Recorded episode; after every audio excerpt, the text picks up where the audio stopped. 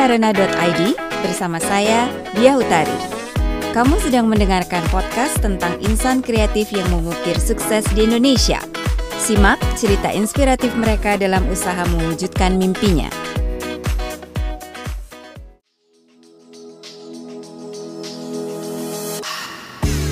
Mas Ipang Wahid adalah salah satu pionir di industri kreatif di Indonesia. Bayangkan, sudah lebih dari 20 tahun beliau bergelut di industri ini. Dia mulai menancapkan langkahnya ketika masih kuliah sampai kemudian menjadi yang terbaik di dunia periklanan. Belakangan beliau lebih banyak memilih sibuk untuk berada di belakang layar dan membantu memberdayakan industri kreatif Indonesia. Bagaimana ia memulai dan apa yang menjadi motivasi dan inspirasi utamanya untuk terus berada di industri ini?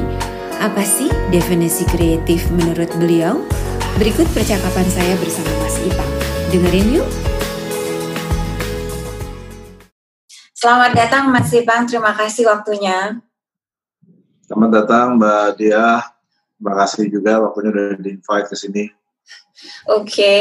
uh, Mas Ipang, kalau ada yang bertanya ke saya, uh, Mas Ipang Wahid itu siapa sih gitu? Jawabnya enaknya gimana, Mas? Uh, saya mungkin akan bisa lebih nyaman, mungkin banyak orang menyebut saya sebagai creative planner. Hmm, Oke. Okay. Jadi, uh, terus tapi belakangan saya orang sering menyebut saya sebagai petani yang pasca milenial. Oke, okay, menarik. Dua-duanya saya mau pengen tahu sebagai kreatif uh, entrepreneur bisa diceritain perjalanannya nggak, Mas? Jadi saya memang terlahir sebagai individu kreatif ya. Jadi hmm. saya dari uh, eh, SMA memang banyak terlibat di hal-hal yang kreatif saya kuliah di lulus SMA saya kuliah di IKJ Institut Kesenian Jakarta majoring uh, komunikasi visual desain komunikasi visual hmm. terus uh, lulus dari situ saya ke uh, Amerika saya ngambil music and video business hmm. di Seattle Washington terus uh, selepas itu saya ketemu Mira Lesmana saya kerja di kantornya Mira namanya Katena Films uh, dulu Milas belum ada, Miles belum ada. Uh, saya mulai dari bawah tuh Mbak, dari Jongos. Jadi production assistant, production coordinator, saya jadi producer, jadi assistant director, jadi art director, sampai terakhir jadi film director. Saya jadi film director dari tahun 97. Uh, jadi saya kerja di Katena dari tahun 93, 94 lah sampai tiga tahun. 97 saya mulai jadi film director sampai dua tahun yang lalu. Di zaman itu, waktu lulus SMA untuk kemudian memutuskan uh, untuk masuk IKJ, banyak kesulitan untuk meyakinkan orang tua nggak? Nah, uh, saya dulu memang um, daftarnya di ITB. Terus saya uh, mencoba sekolah di Malaysia sama ayah saya uh, ke Malaysia gitu terus cuma lihat dia terus saya pikir daripada buang satu tahun saya daftar di IKJ deh gitu loh dan ternyata diterima di IKJ jadi saya uh, diterima di IKJ keluarga sebenarnya nggak ada yang melarang karena ayah saya uh, adalah arsitek dari ITB hmm. jadi kan lumayan dekat ya walaupun memang keluarga kami keluarga pesantren tapi nenek saya Bu Wahid Hashim uh, lumayan open minded gitu loh walaupun yang gerendeng-gerendeng tapi oke okay lah gitu loh. Hmm. Nah uh, apa namanya di IKJ dan saya tidak menyesal sama sekali justru menurut saya untung saya tidak terima di ITB gitu. Sorry waktu itu di ITB memang uh, mau ambil apa rencananya? Seni rupa juga, desain okay. juga. Oke. Okay. Nah, jadi untung saya tidak terima di, IK, di ITB. Kalau terima di ITB saya nggak akan jadi Ipang Wahid yang seperti sekarang pasti akan berbeda. Jadi perbedaan dari ITB sama IKJ, kalau IKJ lebih kepada technical skill ya. Kalau ITB menurut saya orang-orang lulusan dari situ pasti akan berpikirnya uh, apa namanya uh, lebih kepada uh, kayak kerja di biro iklan, kerja di sini, kerja di situ gitu loh. Kerja sama orang. Kalau dari IKJ itu lebih kepada uh, individualnya. lebih kepada tukang lah dalam tanda kutip. Jadi kita uh, jadi freelancers. Jadi banyak dari IKJ itu yang menjadi freelancers, ya pekerja lepas. Nah, itu yang membedakan dan dan saya sangat beruntung di IKJ karena di situ kan ada lima ada lima departemen ya. Saya di seni rupa, di sebelahnya ada seni musik, di sebelahnya ada seni teater, ada tari dan ada sinematografi. Jadi setiap hari selama empat tahun saya dikasih doktrin berkesenian uh, dengan lima hal yang berbeda itu. Jadi ketanam sekali. Jadi saya sebagai sutradara saya sangat tertolong. Uh, kehidupan saya selama empat tahun yang ditorture, yang torture tentang bagaimana berkesenian. Menurut Mas uh, Ipang di IKJ itu yang mem, yang mendidik seorang mahasiswa untuk menjadi apa ya freelancers atau atau individu yang bisa betul-betul menggunakan kreativitasnya itu di sisi mana, Mas? Uh, saya rasa semua kampus ITB maupun IKJ sama baiknya ya. Uh, cuman karena mungkin di IKJ lebih banyak opportunity kita untuk mengerjakan side job sambil kuliah. Hmm. Karena kan industrinya lebih besar di Jakarta daripada yes. di Bandung ya. Okay. Jadi opportunity kita untuk mengerjakan hal yang lain lebih terbuka. Jadi misalnya kayak di tahun pertama saya sudah terlibat dalam uh, dulu uh, waktu kedua almarhum masih ada Sena Didi Mime. Mm-hmm. Jadi uh, Mas Sena Utoyo sama Mas Didi Petet punya ada mime gitu. Nah mm-hmm. terlibat di situ. Atau misalnya teater koma bikin acara apa, kami terlibat macam-macam. Mm. Jadi uh, memang cara mengekspresikan berkesenian kita nggak cuma melalui seni rupa, tapi bisa masuk ke teater, bisa masuk ke sinematografi. Jadi memang kaya sih dalam pikiran kita. Jadi akhirnya kami juga uh, uh, terbiasa mengerjakan side job pada waktu dulu cover kaset, mm. desain cover kaset ya. Mm. Itu sering banget kerjain desain cover kaset atau kalau ya logo-logo perusahaan apa segala macam saya masih ingat kerjain banyak logonya untuk Ongki Alexander pada waktu dulu jadi jadi si boy banyak lah yang kayak gitu-gitu di freelancers di Indoad Indoad itu sekarang namanya Ogilvy mm-hmm.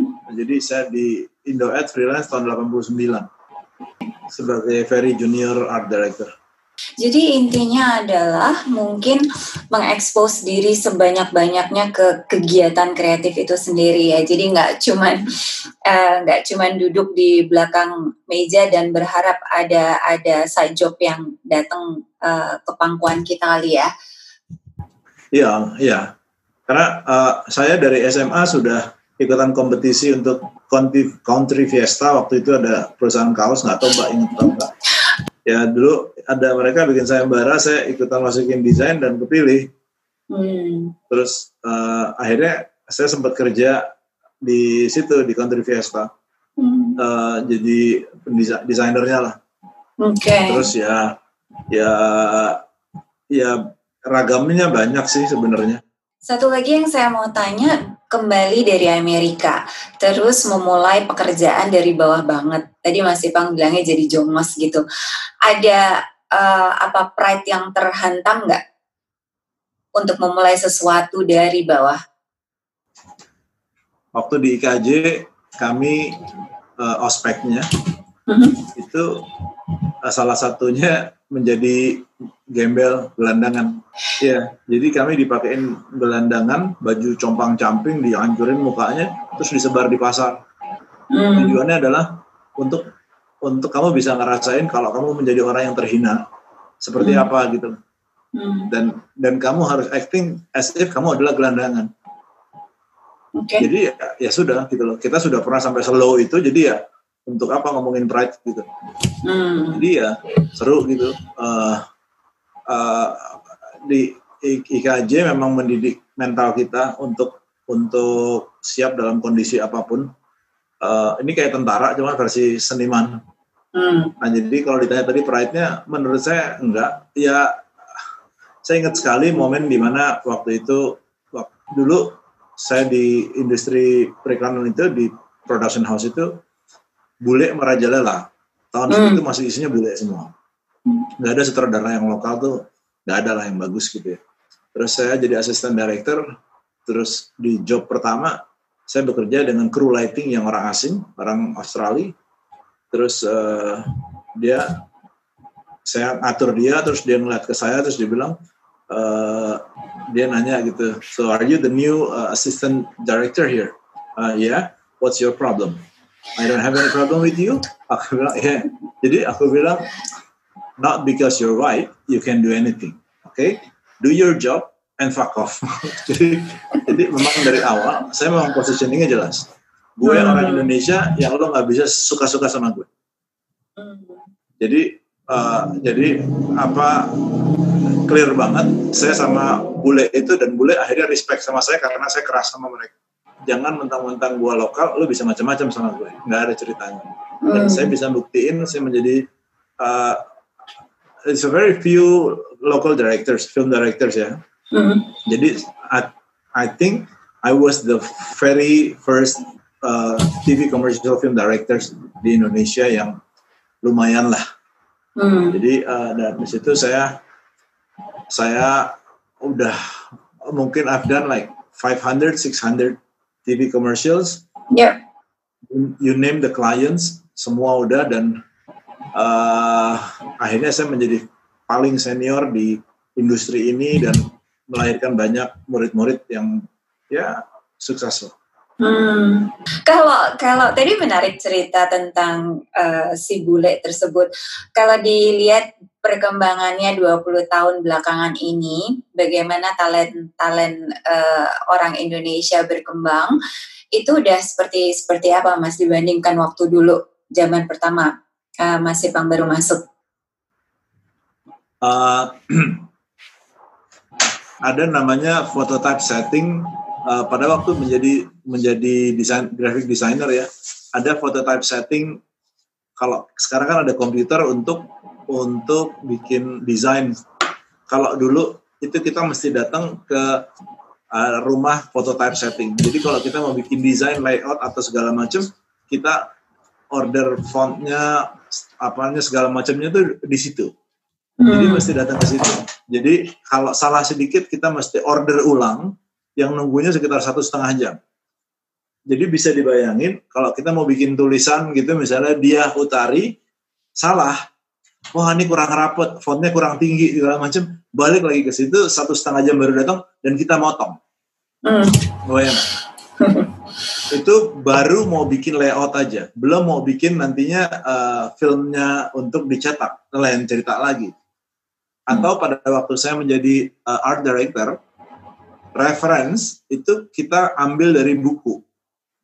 Jadi dulu beli buku di Kuitang, aduh saya lupa nama toko buku yang terkenal. Di situ saya akhirnya ngasih pakai pakai apa namanya uh, apa post it, hmm. tandain tandain. Jadi setiap kali meeting mau ketemu klien, bukunya saya bawa tebel-tebelin nunjukin. Jadi bisa dibayangin itu perbedaan yang paling signifikan dibanding sekarang. Betapa susahnya kita nyari reference zaman dulu dibanding sekarang. Sekarang tinggal buka Pinterest, Google segala macam, gampang banget dulu sama sekali enggak.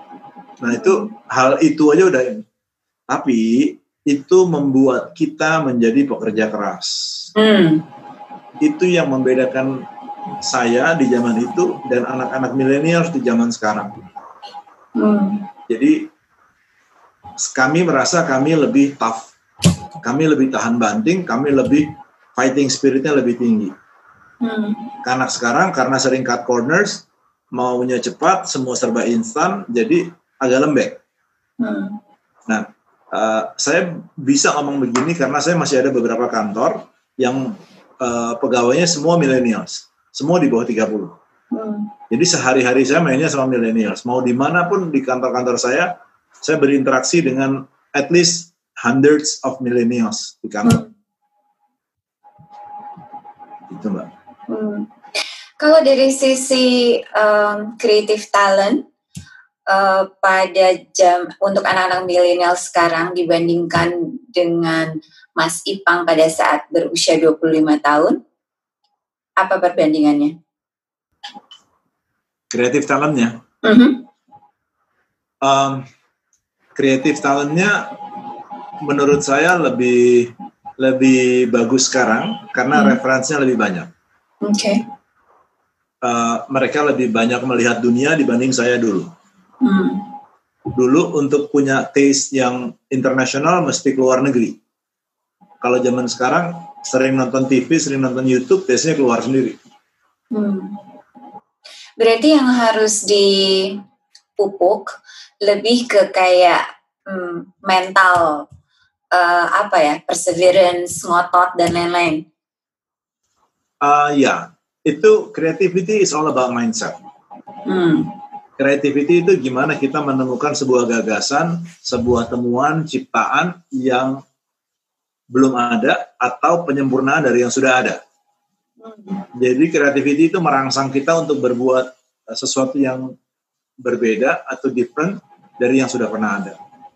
Jadi uh, semakin jahil orang semakin kreatif kalau menurut saya.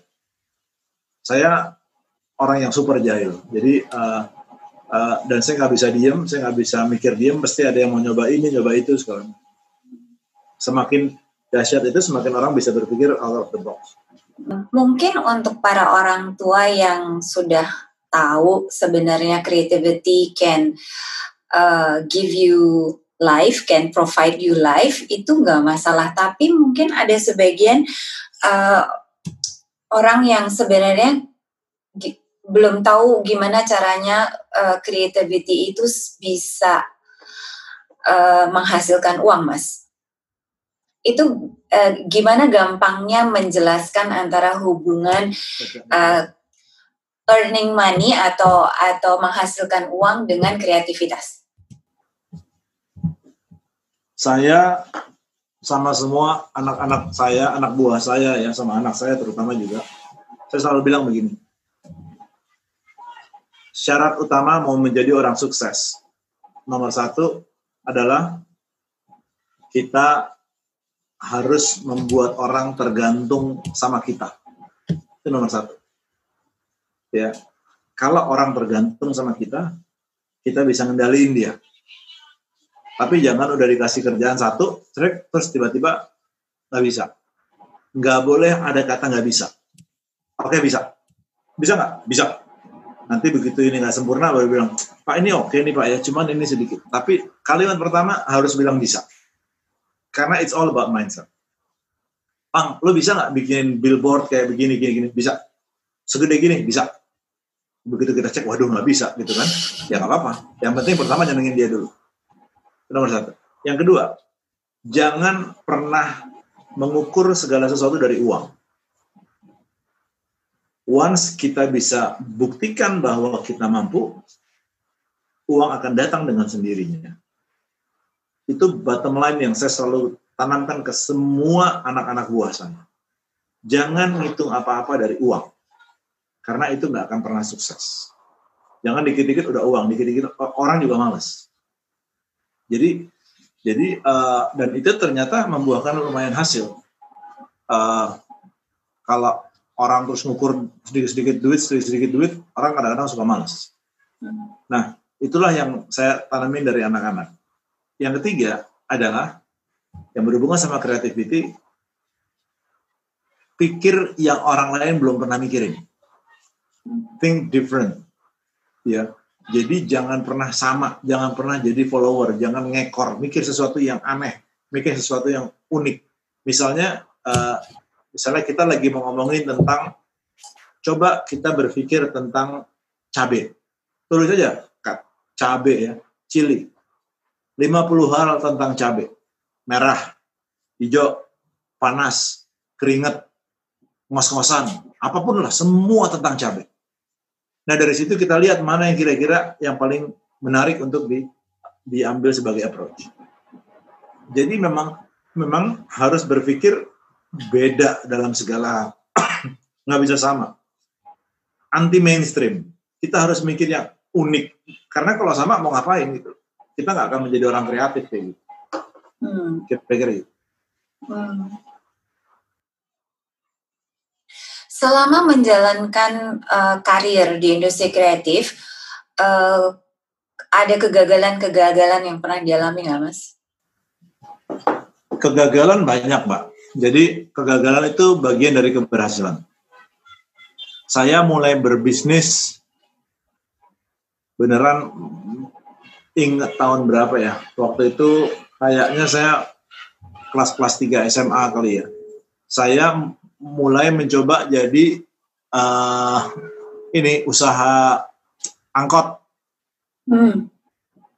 mobil angkot tuh hmm. saya bikin proposal ke orang tua saya saya bilang uh, proposal beneran ke orang tua saya mau minjem uang waktu itu saya ingat banget satu setengah juta mau beli mobil angkot uh, dapatnya hariannya 22.500 atau 25.000 nyicil dan tidak balik terus sampai sekarang. Jadi uh, akhirnya saya ya karena pengelolaan keuangan saya buruk, uh, terus saya mencoba bisnis lemari. Selain bisnis kaos, bisnis desain gitu, akhirnya saya memang terbiasa menjadi uh, orang yang mengerjakan bisnis jasa akhirnya. Jadi bukan produk jadi gitu ya jadi jasa saya bisnisnya uh, uh, desain lemari saya beli kayunya dari Lampung, kayu jati dari Lampung, saya desainnya dari Klender, terus dijual. Jadi setiap bulan saya ngejual itu lemari. Hmm. Jadi uh, menarik lah buat saya, menarik. Terus saya pernah juga punya beberapa perusahaan. Saya pernah sempat kami memiliki 17, 11 perusahaan yang separuhnya nggak jalan. Jadi kegagalan sih biasa-biasa aja. Tapi ya keberhasilan juga alhamdulillah uh, cukup akrab lah sama saya. Jadi ya senang-senang aja.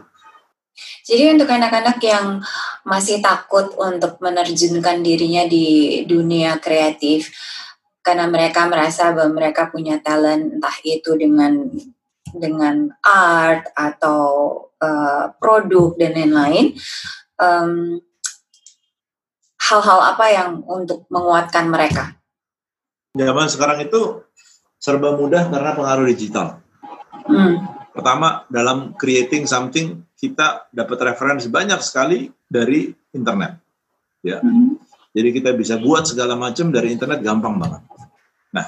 Hal yang kedua adalah once kita dapat produk knowledge-nya, know-how-nya yang kita tahu, kita bisa bikin, jualnya pun juga gampang. Jadi pengetahuan tentang digital marketing itu kan sangat luar biasa dan dan itu anak-anak mainan hujan di luar kedengeran nggak? But that's okay. Jadi uh, apa namanya uh, digital marketing itu nolong banget untuk untuk kita jualan ya, Mbak. Karena karena kantor saya juga uh, ada divisi digital marketingnya juga. Jadi uh, saya pernah uh, ada ada kawan jualan barang. Dia uh, dia apa namanya uh, barangnya ini nih penghitam rambut itu. Dia beli terus dia jual lagi. Semuanya uh, apa dropshipper. Mm. Terus sampai udah jalan satu tahun, akhirnya dia memutuskan untuk berhenti. Kita tanya kenapa berhenti? Karena kata dia ternyata barang yang gue jual itu baunya minta ampun loh hmm. ini udah setahun lu putusin berhenti iya jadi gue setahun itu belum pernah tahu barang gue kayak apa coba bisa bayangin selama satu tahun he made a lot of money tapi dia nggak tahu barangnya seperti apa kan artinya gila banget gitu loh hmm. artinya nggak usah mikir aja lu dapat duit kalau cuman sekedar for the sake of getting money ya yeah. tapi kan kalau inventing kan bisa sesuatu yang berbeda lagi gitu jadi mudah sih sebenarnya caranya sekarang ini kalau memang mau hmm. mencoba mau usaha apa gitu aku yakin banget banyak sekali kemungkinan yang bisa hmm. di awal tahun seperti sekarang dengan kejadian di 2020 dengan segala challengesnya uh, industri kreatif Indonesia itu akan seperti apa mas? Uh, yang pasti industri kreatif di tahun 2021 ini akan menjadi uh, hal yang agak berbeda dari 2020.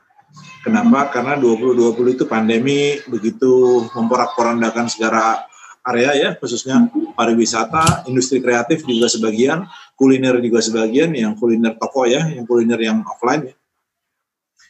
Jadi sekarang justru 2021 ini membuka kesempatan baru untuk take off, hmm. untuk berpikir berbeda karena karena protokolnya berbeda, kebiasaannya berbeda. Nah, caranya gimana? Sekali lagi caranya mesti banyak-banyak membaca, mesti cari tahu di internet lagi, karena semua ada di situ. Tinggal gimana belajar dari success story yang pernah ada aja dari orang-orang itu. Hmm. Oke. Okay.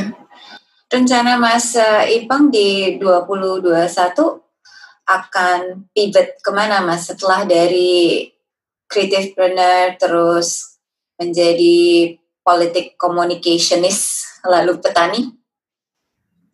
Uh, saya saat dalam setahun terakhir ini pandemi membuat uh, saya le menjadi lebih tenang, lebih menyenangkan ya, hmm. karena saya mengalir semuanya.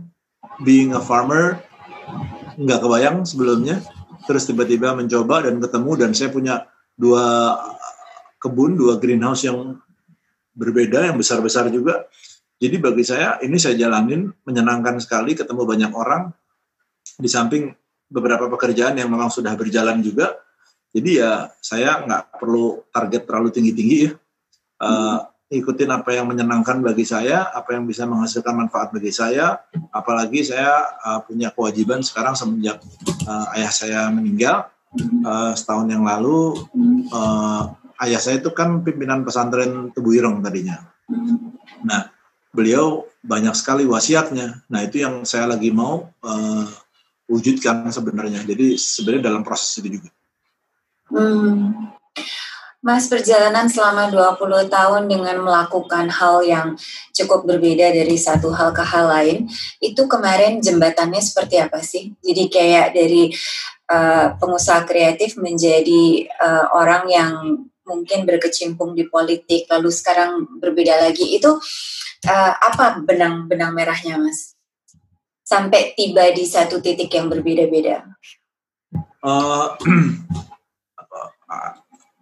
menarik sebenarnya cuman beda itu semua mengajarkan kepada saya untuk mempelajari karakter komunikasi orang yang berbeda. Hmm. Saya beruntung bisa mempunyai network yang beragam. Hmm. Saya kenal baik dengan orang-orang di bidang kreatif ya, industri kreatif karena saya asalnya dari situ. Hmm. Saya kenal juga dengan artis-artis karena dunia juga mirip kan. Tapi saya juga kenal baik dengan politikus-politikus. Karena kan saya sudah cukup lama, jadi saya kenal baik dengan tokoh-tokoh, dengan pejabat-pejabat, karena kan dekat juga ya antara politikus, pejabat segala macam. Tapi juga saya kenal sama orang-orang apa namanya, sama tokoh-tokoh agama. Hmm. Karena latar belakang pesantren saya dan karena saya juga sempat hijrah pada waktu tahun 2000 2000-an gitu. Jadi hmm. saya ragam kawannya banyak sekali. Nah itu hmm. membuat saya senang gitu loh. Saya bisa satu saat bergaul sama sisi kanan, besoknya hmm. sisi yang kiri, atas, bawah, beda-beda. Nah itu membuat saya uh, membuat saya merasa yakin bahwa dari semua ini tetap dibutuhkan pemikiran kreatif. Hmm. Dari semua latar belakang ini harus punya kekuatan uh, pemikiran kreatif. Jadi pemikiran kreatif itu, being kreatif itu bukan hanya domainnya uh, seni, bukan. Creative thinking itu domain semuanya. Bagaimana cara kita berpikir supaya ini bisa mencapai ini dengan cara yang agak berbeda. Termasuk di komunikasi pun juga harus thinking creative. Itu yang membuat saya belajar bahwa oh ternyata creative thinking itu bukan cuma domain, domainnya seni. Hmm.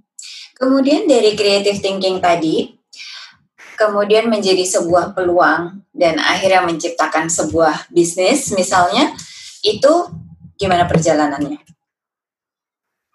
Uh, yang pasti karena pengalaman ya, jadi saya lebih lumayan matang. Uh, saya latar belakangnya bukan keuangan, keuangan saya parah, jadi saya mesti harus harus sangat hati-hati dalam hal itu. Nah, saya terbiasa memang uh, banyak orang bilang saya adalah man of action. Hmm. Jadi uh, bawaannya mau semua berpikirnya gini, kalau pernah menjadi produser di rumah produksi, hmm. pasti pola berpikirnya sangat eksekut apa uh, eksekusi sangat ekse, executional banget ya jadi kerangka berpikirnya begitu saya terbiasa melihat oke okay, permasalahannya apa dari permasalahan yang ada kita bikin strateginya kita setelah kita mapping permasalahan bikin strateginya kita bikin rencananya kita bikin actionnya ke depan seperti apa. Nah itu sangat terbiasa di kepala saya karena dari puluhan tahun terbiasa menghandle pekerjaan-pekerjaan yang sifatnya begitu. Iklan itu kan menciptakan sesuatu yang tidak ada mbak. Hmm. kita mau bikin iklan dengan suasana kerajaan tahun 1900 kan nggak ada. Hmm semua kita bikin. Dari mulai nggak ada menjadi ada. Orangnya cara gerak geriknya segala macam hal. Hmm. itu dari nggak ada menjadi ada. Terus bulan berikutnya kita akan bikin cerita tentang Star Trek yang belum pernah ada juga. Kan artinya itu kita dirangsang untuk berpikir kreatif dalam hal apa pun. Ya. Jadi uh, itu membiasakan kami untuk mewujudkan sesuatu yang tidak ada menjadi ada. Pada waktu masuk ke dalam ranah bisnis itu nggak jauh berbeda. Tinggal dimasukkan hitung-hitungan keuangannya aja. Tapi mewujudkan apa yang tidak ada menjadi adanya kan sudah sudah terbiasa gitu loh kita. Gitu. Sekarang asah kreativitasnya gimana sih mas? Yang stimulate your creativity itu biasanya apa? Nonton, hmm. lihat reference, baca buku. Hmm. Uh, saya jarang baca buku yang tebal-tebal enggak, tapi saya baca banyak hal gitu dan saya lihat-lihat mau Pinterest, mau YouTube, mau Netflix, mau apa, itu memancing sih sebenarnya. Dan saya mau thread gitu. Mau thread, saya punya ada mungkin 10 kali ya, body kamera dari mulai Leica sampai apa pun.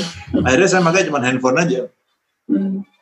Saya mau thread karena saya yakin mata saya termasuk salah satu yang terbaik yang dipunyain sama orang Indonesia. Bukan kualitas mata, tapi the way you capture things ya.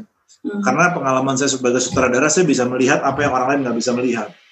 Saya hmm. bisa melihat, saya gini, saya bisa merasa bersyukur begitu melihat ada sebuah bayangan matahari jatuh di sebuah objek dan imbasnya keren banget ada backlightnya itu saya bisa merasakannya feelnya so blessed gitu loh.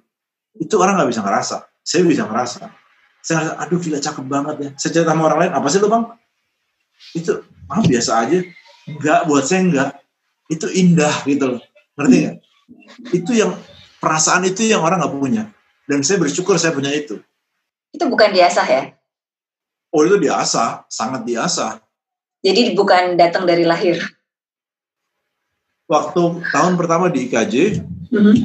ada kelas namanya uh, menggambar ekspresif. Kami disuruh sketch ya. Mm. pakai kertas yang uh, tiga ya. Mm. itu harus ke lokasi-lokasi yang nggak jelas kadang ke lokasi lokalisasi pelacuran segala macam tengah malam. Kita harus menangkap momen. Momen yang mana yang menurut lo keren? Ini gambar sketch gitu. Cuma pakai uh, apa pena gitu sama tinta gitu gambar sketch gitu. Itu selama satu semester. Apa dua hmm. semester lupa saya. Nah itu. Jadi saya terbiasa menangkap gitu loh. Jadi kayak misalnya uh, kayak ngeliat mbak begini aja begini. Saya udah bisa ngeliat eh keren ya ada lighting dari sini sebelah sini ada feel-nya ada begini. Mikirnya jadi macam-macam. Hmm. dari hal yang simple. Nah hmm. itu makanya kalau saya motret kalau saya apa ya itu yang keluar. Dan itu nggak bisa dipelajari. Jadi jadi kalau misalnya ada orang bilang sekarang aja pang gue mau bikin iklan begini. Ceritanya apa? Ini begini. Itu sama aja kayak misalnya mbak dokter. Terus kita nanya e, bu dokter saya sakit nih uh, palanya, oke okay, gejalanya apa? Ini begini, oh ya sudah, nih obatnya ini. Sama kayak gitu. Karena masalah jam terbang. Nah itu juga sama gitu. Nah creativity itu juga sama. Oh ini kalau diginiin, ini pasti bakalan ini keren nih. Jadi itu ya udah ngalir mbak. Kayak saya punya kebun. Saya punya kebun ya tadinya kebun biasa. Begitu saya beli kebun itu saya modifikasi segala macam. Jadi orang datang ke situ ih gila ya suasananya keren banget ya kayak di New Zealand kayak apa segala macam. Karena kebun itu cuma 50 persen. 50 persennya lagi adalah pengalaman uh, pengalaman psikologis yang memang datang ngerasa feelingnya enak, bagus. Dan itu it's all created. Itu semua ada elemen of creativity di situ. Makanya orang ngerasa, gila keren banget ya. Padahal yang keren itu sebenarnya cuma kebunnya. Sisanya itu adalah complementary dari kebun itu. Sekarang malah kebalikan, jadi 50-50 bener itu. Hmm. Gitu. Interesting. Kalau ada orang yang menganggap bahwa gue nggak kreatif, itu pernyataan yang seperti apa menurut Mas Bang? Uh, ya dia sudah dia sudah memotong 50% dari kreativitasnya dia sendiri karena sudah nggak yakin. Karena menurut saya kreatif itu adalah mindset.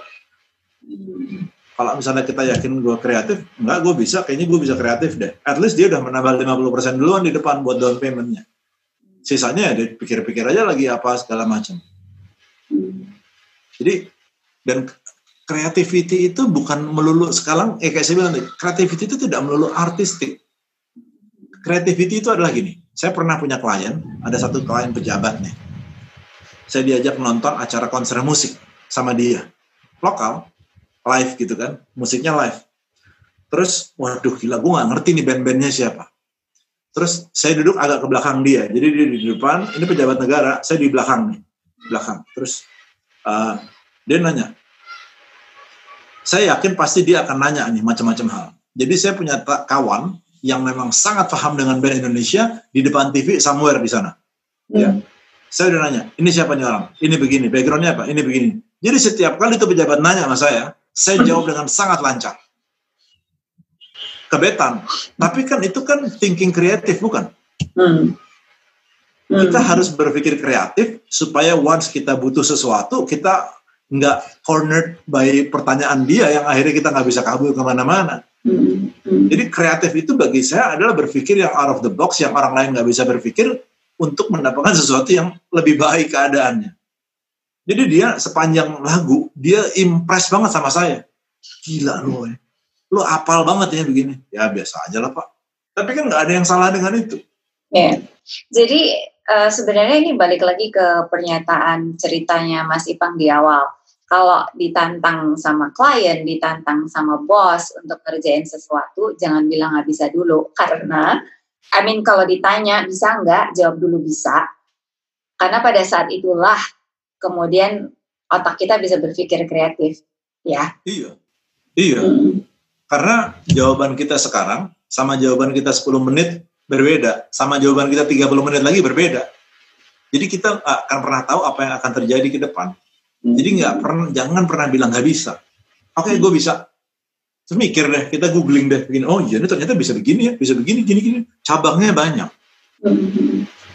Jadi jangan jangan pernah bilang nggak bisa. Yang nggak bisa itu adalah merubah Al-Quran. Titik. Terima kasih waktunya Mas Ipang.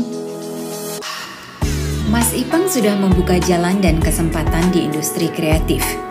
Nah, menarik untuk diketahui bahwa kreatif bukan selalu persoalan bisa melukis atau bermain musik.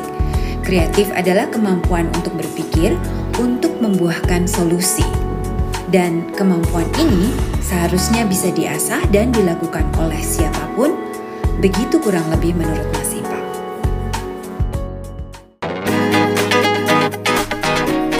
sudah mendengarkan cerita dari pelaku industri kreatif kita. Terus dengarkan cerita baru setiap minggu, jangan lupa subscribe dan bantu sebarkan juga ya. Jika kamu ingin tahu cara memulai bisnis, yuk kunjungin www.karena.id.